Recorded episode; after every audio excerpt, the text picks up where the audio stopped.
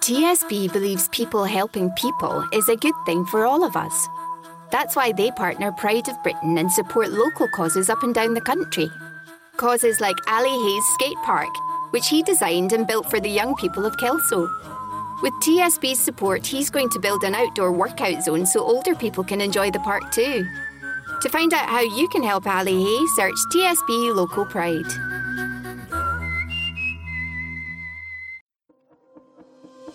Haber podcastle buluştu. Kısa Dalga yayında. Bizi Kısa Dalga Net ve podcast platformlarından dinleyebilirsiniz. Kısa Dalga'dan merhaba. Oxford konuşmalarıyla karşınızdayız. Oxford konuşmalarında Oxford Üniversitesi'nde görev yapan öğretim görevlileriyle her hafta yepyeni bir konu tartışacağız. Bugünkü konuğumuz Oxford Üniversitesi öğretim üyesi Emre Eren Korkmaz. Emre Eren Korkmaz'la teknolojinin kullanımını konuşacağız. Biliyorsunuz son dönemde sinemada ve dizi sektöründe teknolojiyle ilgili ütopik, distopik bir sürü ürün ortaya çıktı. Ee, işte Black Mirror'lar, e, Matrix'ler hep hepsi teknolojinin ileride hayatımızı nasıl etkileyeceğine dair bir öngörü sunuyor. Ee, Eren merhaba. Önce seni tanıyalım. Merhabalar, çok teşekkür ediyorum davetin için. Ee, ben e, Siyaset Bilimi Fakültesi'nde öğretim üyesiyim. E, bu Oxford'da dördüncü senem. Üç sene önce doktoram bittikten sonra buraya doktora sonrası araştırmacı olarak geldim. E, iki yıllık doktora sonrası araştırmam bittikten sonra da e, Göç Yüksek Lisans programında bir yıl ders verdim. E, ve bu üç sene boyunca Uluslararası Kalkınma Fakültesi'ndeydim. E, bu senede şu an e, Siyaset Bilimi Fakültesine geçtim. Barış Teknolojileri adlı yeni bir programa, bir projeye başlayacağız. O çok e, ilginç bir nokta aslında bence çünkü geldiğin alan hani Türkçe deyişle sözel bir alan. Yani siyaset biliminde ama teknolojiyle ilgilisin. O zaman hemen ana kavramımıza geçelim bence. Barış teknolojileri üzerine çalışıyorsun esas olarak. Barış teknolojisi ne demek? E tabii şimdi benim e, siyaset bilimi fakültesinde bağlı olduğum araştırma merkezinin ismi de zaten Teknoloji ve Küresel Politikalar Merkezim. E, Oxford teknoloji alanında e, öncü bir konumda. İşin teknik yanı da çok çalışılıyor ama işin etik, felsefi ve siyasi yanları da çok tartışılıyor. E, bu, bu yöndeki yapılan çalışmalara bir katkı. Ee, çok basitçe barış teknolojileri e, teknolojinin savaş veya çatışma amacıyla ya da kar amacıyla değil de barış için, toplumsal sorunların çözümü için kullanılması anlamına geliyor. Doğalında teknoloji bir araç. O teknolojiyi kim kullanıyor? E, hangi amaçla kullanıyor? Bunu tartışıyoruz. Bazen aynı teknolojiyle demokratik yaşamı geliştirmek, diyaloğu arttırmak da mümkün insanlara yaşamı zindan etmek, işte muhalifleri kovalamak e, ve bir e, bir baskı ortamı oluşturmak da mümkün. Aynı teknolojiyle bir toplumsal sorunu çözerken o e, onunla silah da üretmek mümkün. Yani aslında teknolojiyi kimin sahiplendiği, kimin yönettiği önemli. Evet, işin iktidar kısmına bakıyoruz. İşte şirketlere bakıyoruz. Yani 10 yıl öncesinde büyük bir umut vardı. İşte sosyal medya vardı, demokrasi gelecekti. Gençler oradan artık mevcut kurumsal geri kalmış sistemleri tehdit edeceklerdi. E bugün baktığımızda Facebook veya Twitter bize e, o umudu vermiyor. Çünkü bir 3-5 e, şirketin bir tekelleştiğini görüyoruz. Siyasi manipülasyonları gördük. Hı. İşte nefret söyleminin yayıldığını gördük. Şimdi teknoloji o kadar büyük bir umutla e, yaklaştığımız bir durum değil. Aynı e, ürün işte farklı yerlerde, farklı amaçlarda kullanılabiliyor. E, biraz bunları inceleyen bir tartışma olacak. Peki odaklandığın bir alt konu var mı? Yani genel olarak tamam şunu anlıyoruz hakikaten de teknolojinin özellikle sosyal medyanın doğrudan demokrasiyi hayata geçirebileceği, işte baskıcı yönetimlere karşı bir direniş oda olabileceği gibi ham demeyelim ama hayaller kurduk.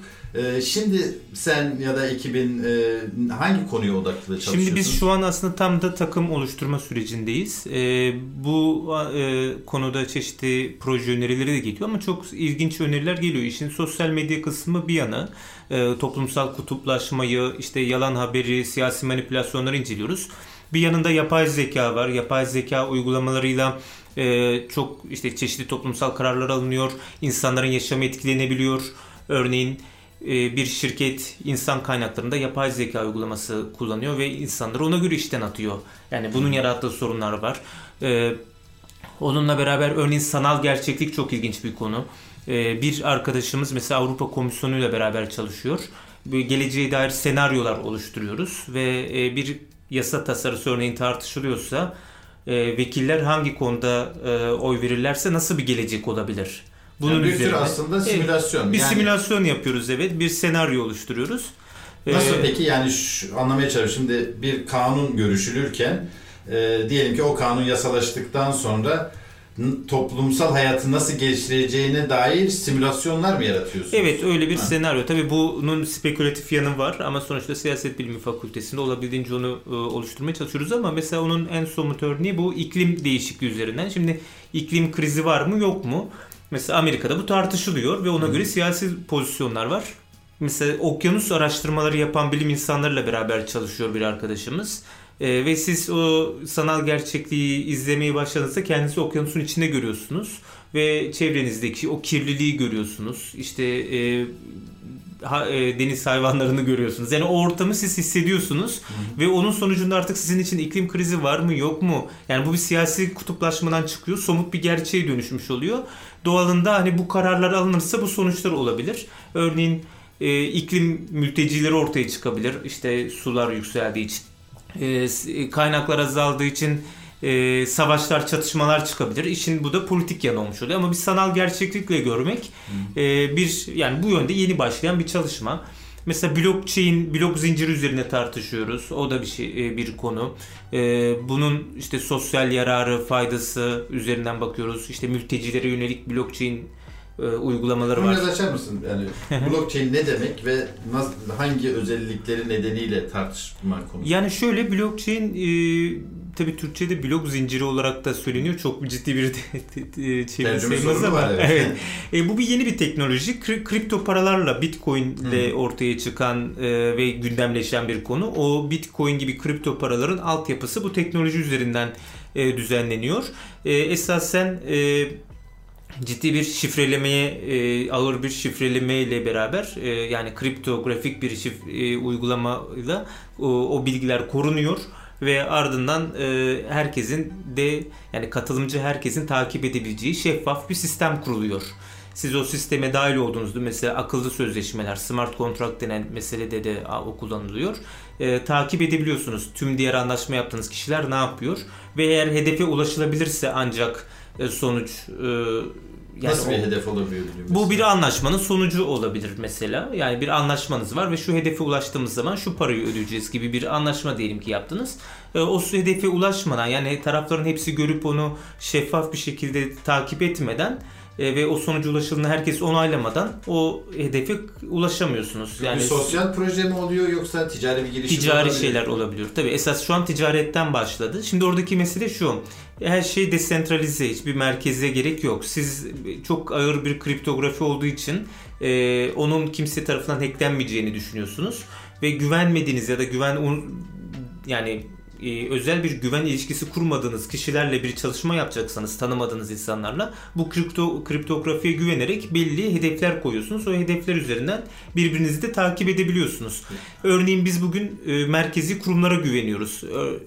Mesela para transfer edeceksen ben size bankaya gidiyorum. Banka merkezi bir kurum. Ben bankaya güveniyorum. Siz de bankaya güveniyorsunuz. Bu hesaptan o hesaba para gidiyor. Artık bu bankalara ya da bir merkez bankasına gerek kalmayacağı söyleniyor. Ee, biz e, blockchain üzerinden o şifreye ve sistemin teknolojik altyapısına güvenerek ben size o parayı gönderiyorum ve biliyorum ki siz ancak bana verdiğiniz sözü tutarsanız o paraya erişebileceksiniz. Çünkü ben onu sürekli takip edebiliyorum.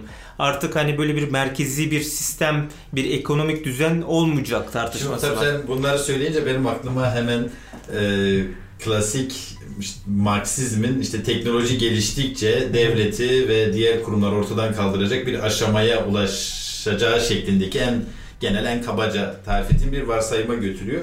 Ben buna girmek ister misin bilmiyorum. Böyle bu kadar total bir yaklaşım doğru mu? Ama e, teknoloji kimin kullandığı önemli değil. Bu bir yandan da kapitalizme ve devletlere yani ticari ve siyasi baskıya e, karşı bir direniş odağı da olabilir mi? Böyle bir e, zemin sunabilir mi? Yani bu tartışılıyor. Bunu savunanlar var. İşte anarşistler de var, Marksistler de var. Yani o tabii ki şimdi Marx e, o teorisini yazarken bugünkü yapay zekayı, blok zincirini görse çok daha farklı söylemlerde bulunabilir. Yani aynı tarzda bir içerikte söylerdi ama daha somut önerilerde bulunabilirdi. Evet bugün dünyada çok daha rahat şartlarda yaşayabiliriz. Ço- e, çalışmanın mecburiyet olmaktan çıkması mümkün olabilir. E, toplumsal uyum içine kullanılabilir ama şu an o temelde kullanılmıyor. Sonuçta bu teknoloji gelişiyor ama bu teknoloji kimin elinde ona bakmak gerekiyor. Doğalında Bitcoin ile dönüştüğü için ve Bitcoin'in bir anda yükselip sonra çö- e, fiyatının çökmesi üzerinden birçok para kazananlar olduğu yani spekülatif bir ortam ortaya çıktı. O bir güven kaybı yarattı. E, bir de şöyle bir şey oldu. Artık e, sistemin kurumları da bunu sahiplenmeye başladı. İlk başta dışında olan bir teknoloji kendini kanıtladıkça e, mesela merkez bankalarına alternatif olarak çıktığı söylendi ama şu an merkez bankaları blockchain kullanmaya başladı. Yine merkezi kontrolü olan ama dağıtılmış bir şekilde e, çeşitli yeni şekilde o teknoloji yorumlanabiliyor.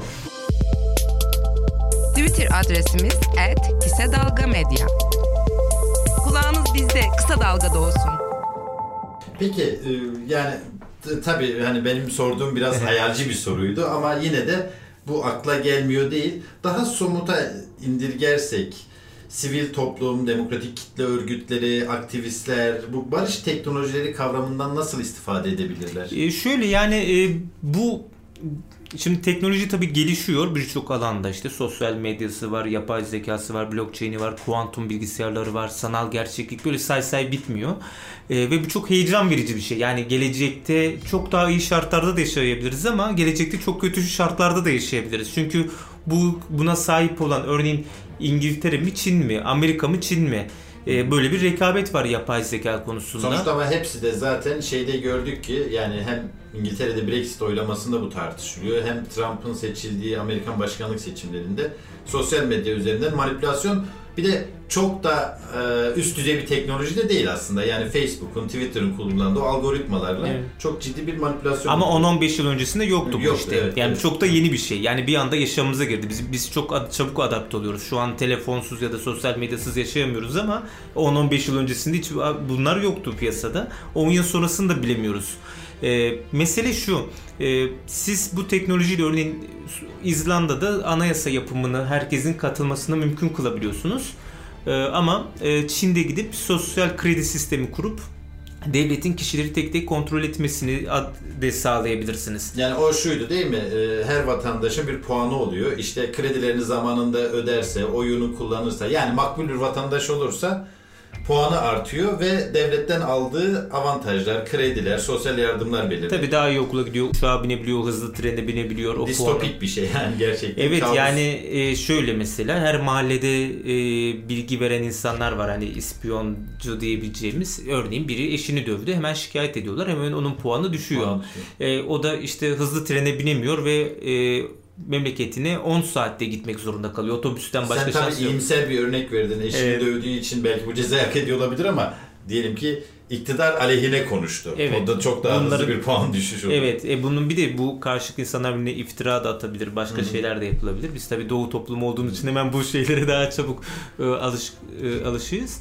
Ama şöyle bir şey var. Yani Peki ama soruya Evet, dönelim. Yani evet. peki nasıl kullan yani tamam barış teknolojisi anladığım kadarıyla iktidara ve ticari çıkar için kullanımına karşıt bir kullanım olacak.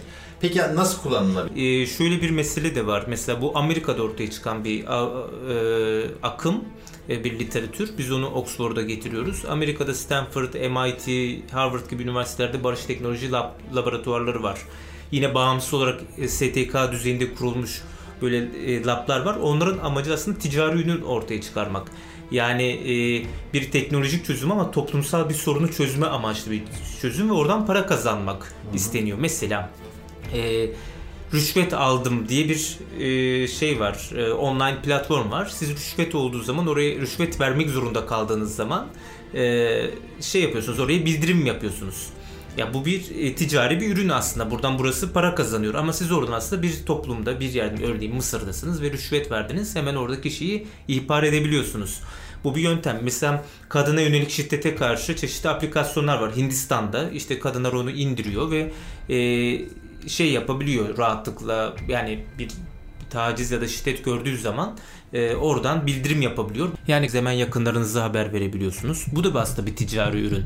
Veya e, dijital oyunlar ortaya konuluyor. Oyun satılıyor. İşte bu oyunların amacı sorunu barışçıl yönlerle çözmek. Örneğin İsrail ve Filistinli çocuklar beraber o oyunları oynuyorlar ve hem iletişim kuruyorlar ve benzeri böyle programlar var veya yapay zeka programı geliştir, geliştiriyor Birleşmiş Milletler'in mülteci e, komisyonu e, komiserliği e, bir göç hareketlerini tahmin etmeye çalışıyor. E, Etiyopya'dan, Somali'den Etiyopya'ya yönelik göç hareketlerini tahmin ediyor. Onun için bir yapay zeka programı geliştirmiş. Veya e, bizdeki oy ve ötesine benzer şekilde bir program Kenya'da uygulanıyor. İşte Kenya'da 2013 yılı olması lazım. O zamana kadar seçimler adil ve şeffaf olmadığı için her seçim sonrasında ciddi kitle katliamları oluyor. Yani binlerce insan yaşamını yitiriyor, taraflar çatışıyor. E, ama o 2013 o yılı büyük ihtimalle o yıl bir bizdeki oy ve ötesi gibi bir platform sunuluyor. Herkes SMS'lerle, WhatsApp'ta mesajlarla, e, fotoğraflarla bildirimler yaparak bir harita kuruluyor ve e, artık seçim şeffaf hale geliyor. O günden beri mesela kimse kimseyi öldürmüyor. Seçimler Gerçekten yapılabiliyor. Bu yani. mesela en başarılı örneklerden biri. Mesela Haiti gibi, e, Nepal gibi ülkelerde depremlerden sonra, bizim ülkemizi de aslında ilgilendiren bir şey bu. Deprem ve doğal afetlerden sonra e, kamu yönetimi çöküyor. Yani tüm toplum aslında çöküyor. E, insanlar peki nasıl yardım gidecek? Nerede sorun var? İşte WhatsApp ya da mesajlar üzerinden e, bir yere gönderiyorlar. İşte bir adrese. E, o bir harita oluşturuyor ve orada siz kimin nerede olduğunu e, görüp oraya yardım götürebiliyorsunuz. Hemen aklıma da bir olası bebeklenen İstanbul depremi geldi. Ee, biliyorsun orada toplanma alanları sorunu var. Ee, ve asıl vahim olan tabii insanların korktuğu binaların yıkılmasından ziyade artık bir toplanma alanı olmayışı ve gıda ve diğer yardımların gelememesi meselesi. Böyle bir çalışma var mı? Yani e, İstanbul'da biliyor musun yoksa Yani e, bu yönde çeşitli e, çalışmalar yapan STK'lar var harita üzerinden çalışan ama mesela ben birkaç belediye yönetimiyle görüşme imkanım oldu. Onlar ilgilendiler çok bu konuya ama orada da şöyle bir sorun oldu. Geçen depremden sonra tüm telekom sisteminin çökmesi yani o zaman nasıl mesaj açacak insanlar? Ee, ama örneğin ör- İzmir'de bir telsiz sistemi var. Hiçbir şekilde yok onun bozulması mümkün değil. Belki telsiz olabilir. Yani sonuçta önemli olan bir e, ya da WhatsApp çalışıyor olabilir. Bir şekilde insanların mesaj atması sağlanabilirse o bir haritaya doğrudan aktarılır ve e, görevliler yani ya da yardım götürmek isteyenler onu görüp insanlara insanlara nereye gidebilir. nedir onu çok net. Veya çok oradan- basit aslında Tabii. yani evet yani teknolojinin çok basit kullanımı. Demin şeyle ilgili onu kastettim. Yani aslında teknoloji çok devasayla ve geometrik bir oranda büyüyor. Ama e, işte 3 yıl önce bize çok ulaşılmaz gelen teknoloji bugün hayatımızın bir parçası haline geliyor ve yeni çözümler üretiyor. Yani bu nedenle bunların ticari olmaması diye bir şey yok.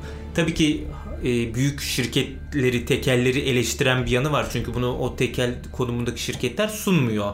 Ya da onları sunsa dahi oradaki verileri alıp mesela Facebook'un da pazar şeyi var, krizi desteği var, Microsoft'un da var ama o şirketler bunu yap yapıyor. Gayet güzel ama oradan toplanan verileri gidip yine ticari şirketleri satıp oradan para kazanmaya dayanan bir model olduğu için yine bir şekilde o sistem e, de sıkıntılar olabiliyor. Ama örneğin bu tarz kriz dönemlerinde bu şirketlerin de yardımları oluyor. Ama bu tartışmalarda biraz daha startuplara yönelik. Yani biz bir grup öğrenci olarak toplandık ya da yeni mezun. Bir fikrimiz var, toplumsal bir sorun görüyoruz. O soruna dair bir çözüm üretiyoruz. E, bu bir örneğin bir aplikasyon oluyor veya işte bir teknolojik çözüm oluyor. Bunu ben satabilirim. Buradan para kazanabilirim veya buraya yatırım çekebilirim.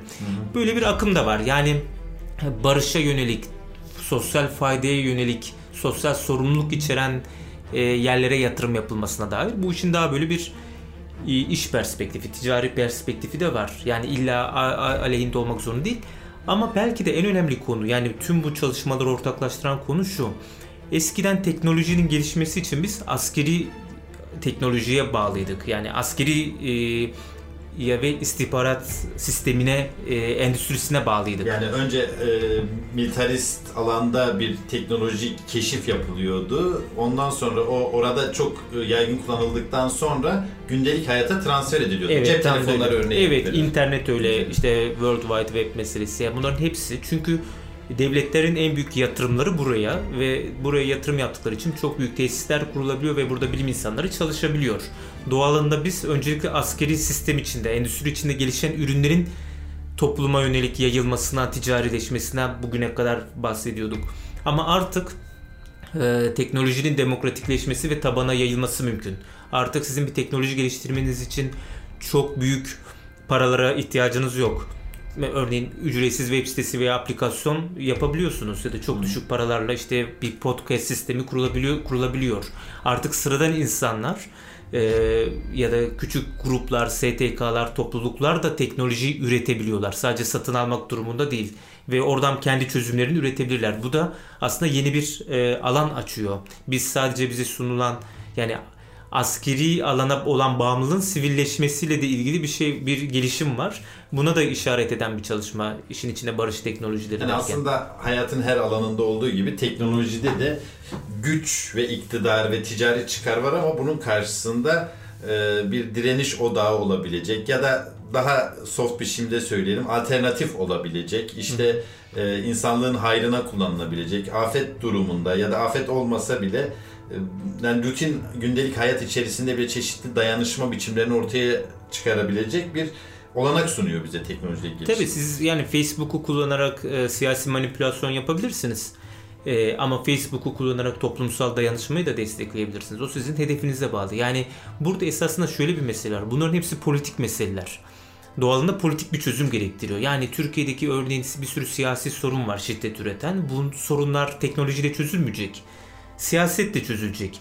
Ama bir siyasi çözüm bulunduktan sonra eğer biz bir çözüm üzerinde anlaştıysak onun yayılması, toplum tarafından benimsenmesi ve bunun hızlı bir şekilde olması için teknolojiyi kullanıyoruz. Ya da e, teknoloji bu çözümü çabuklaştıracak bir takım araçları da yaratabilir. Tabii. Yani bu böyle kullanımı. Tek tek örneğin şimdi bir belediye örneğin e, toplumsal katılım istiyor.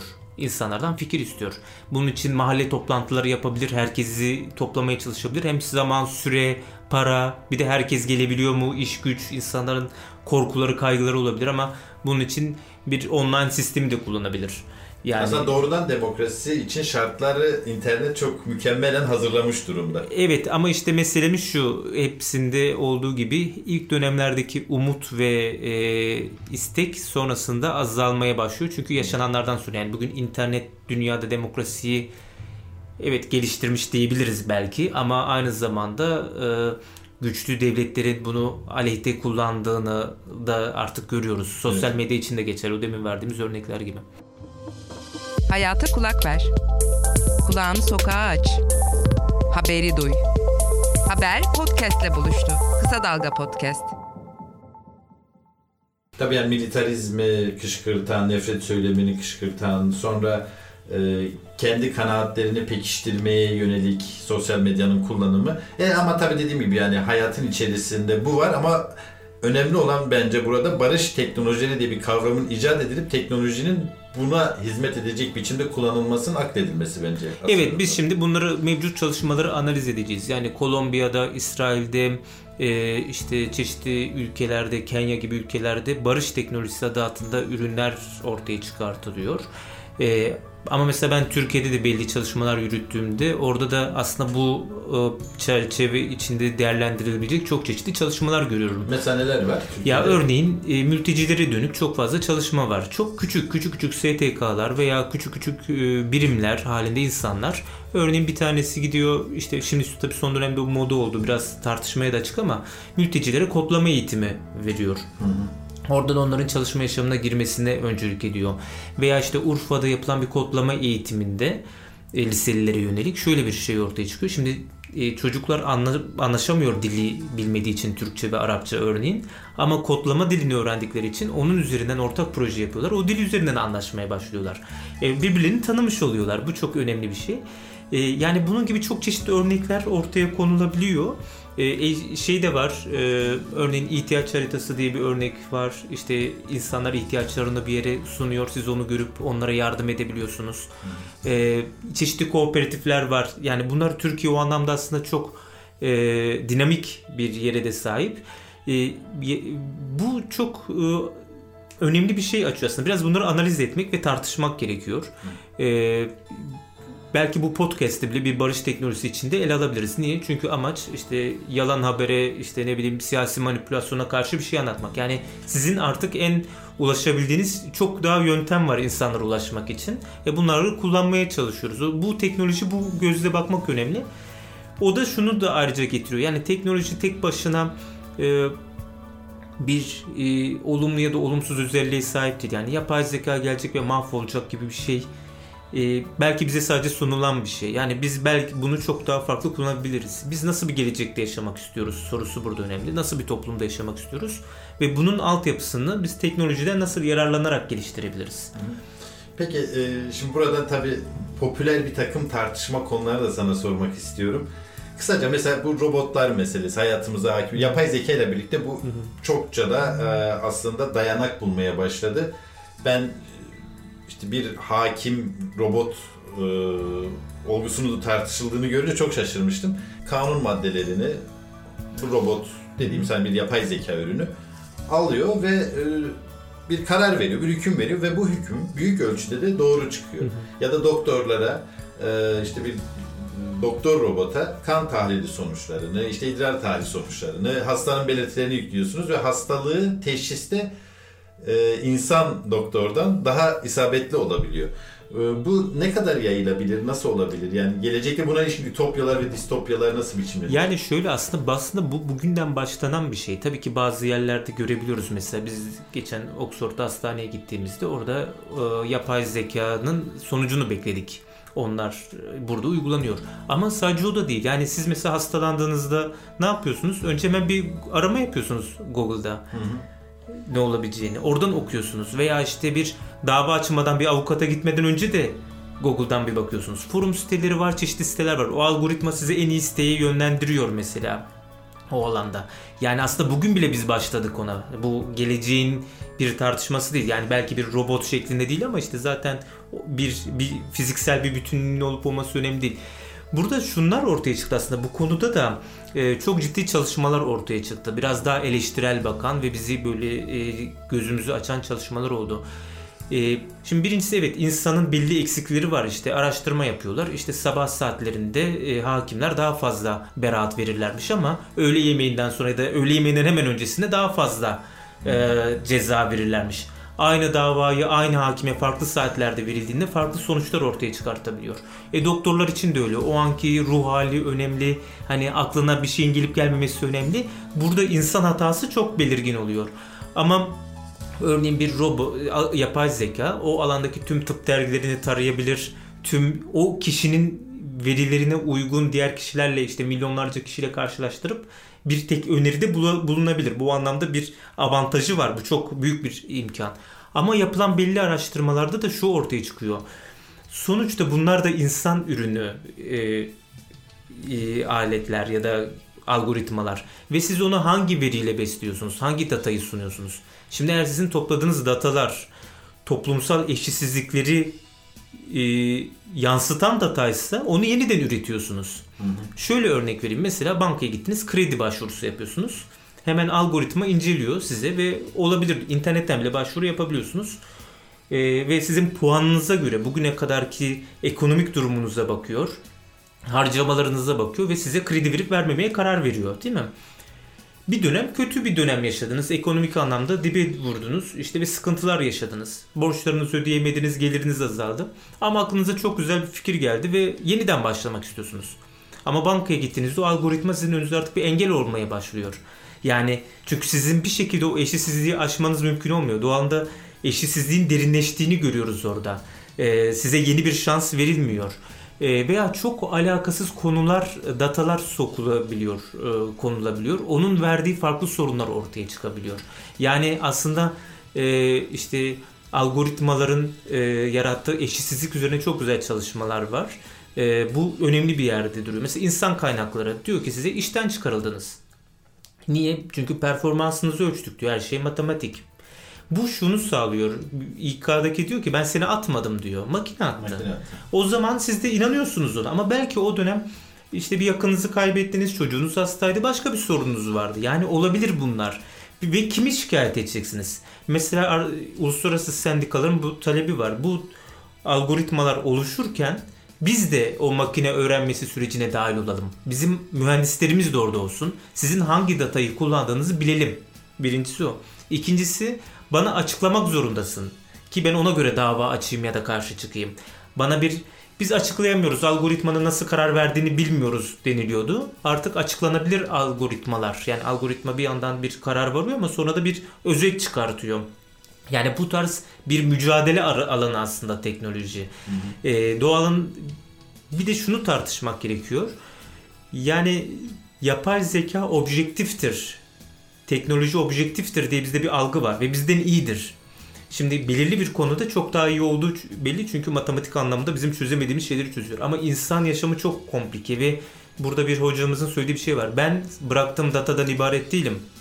Yani ben online yaptığım birçok e, online alanda verdiğim data beni tamamen yansıtmıyor. Mesela ben bakıyorum ba- ama her konuya yorum yapmıyorum. Ya da her şeye inanmıyorum. Yani o kadar basit değil. Evet. E, Ve o data onun objektif olarak düşünmesi aslında bizi şunu şey yapıyor. Karşı çıkmayı, mücadele etmeyi veya itiraz etmeyi engelliyor. Çünkü bir makine o karar vermiş. Ama peki o makineyi kim üretti? Onun üstünde de bir şirket. Yani aslında yeni bir hiyerarşi üstümüze giriyor. Siz bir şirketi çok rahat ya da bir hükümeti çok rahat eleştirirsiniz. Ama e, makine arada olduğu zaman biz ona eğilimli oluyoruz. Gözümün önüne gelen manzara bir distopyaya doğru gidiyoruz. Ama tabii bu aynı zamanda bir işte hep tekrarladık burada e, tabii alternatifini de üretiyor, karşıtını da üretiyor ve bunun için de barış teknolojileri çok kilit bir kavram. E, Eren çok teşekkür ederim. Çok keyifli bir sohbet oldu. Bir başka e, podcast'in sözünü alalım. Bir başka podcast'te de bir simülasyonda yaşıyor muyuz diye bu çok e, Biraz popüler bir tartışma. Teori şeyleri tartışalım. Geleceğe dair ütopya ve Ütopya distopya ve tartışmalarında. tartışalım. Evet. Tekillik meselesi tartışılabilir. Evet, Evet, çok onun için de bir söz alalım. Ee, daha sonra simülasyon tartışmasıyla yine Eren'le konuşacağız. Çok teşekkürler. ben de çok teşekkür ediyorum. Kısa Dalga'da Oxford konuşmalarındaydık. Her hafta Oxford Üniversitesi'nden bir öğretim üyesiyle güncel meselelere dair konuşacağız. Ee, görüşmek üzere. Haber podcastle buluştu. Kısa Dalga yayında. Bizi Kısa Dalga Net ve podcast platformlarından dinleyebilirsiniz.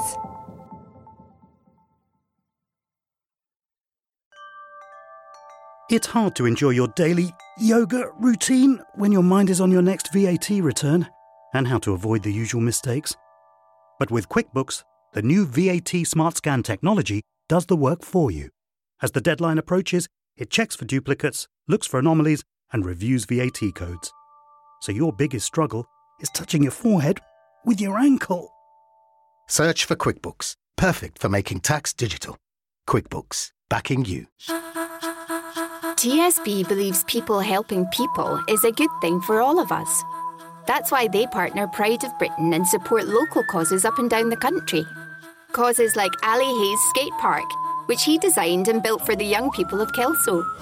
With TSB's support, he's going to build an outdoor workout zone so older people can enjoy the park too. To find out how you can help Ali Hay, search TSB Local Pride.